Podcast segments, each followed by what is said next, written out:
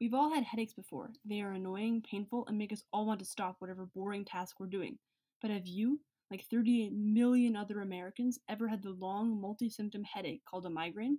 I'm Sinead Gorman Jones, here to educate you on migraines, and this is Speak Your Mind. Migraines fall under the category of primary headaches because, unlike secondary headaches, migraines are not the result of some underlying condition, but rather the condition itself. They are recurring, and commonly one will get them two to four times a month. However, chronic migraines, a subset of migraines, is when an individual gets them at least 15 days of every month. Scientists are constantly looking into the cause of migraines, but little is still known. One theory is that when cells become overactivated, they send out signals which trigger the trigeminal nerve, the nerve responsible for sensation in the face and motor function. This makes the body release chemicals such as serotonin and calcitonin gene related peptide, which results in blood vessels in the lining of the brain swelling. Scientists do know that it is inheritable.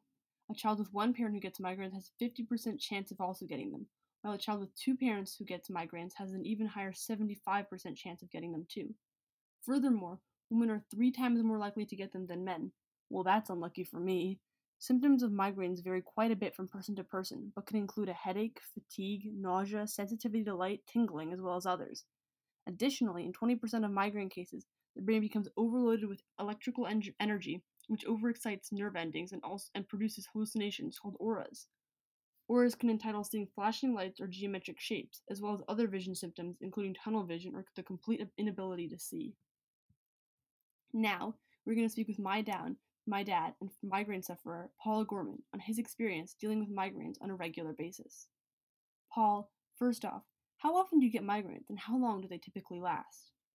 I get migraines every few weeks and they last about five hours. Well, that's very interesting. Now, when did you start to get migraines? I got them when I was school, when was maybe 12 or 13. Oh man, well, I'm 13 right now. That doesn't look so good for me. That's all we have from Paul today. Thanks so much for coming on this episode to speak about your experience with migraines. Migraines are not that fun to have, we sure know that by now. But scientists, as I speak, are working to find better treatments for these not so rare headaches. If you think you may be experiencing symptoms of a migraine, seek out a doctor immediately who can get you the help and possible treatments that you need.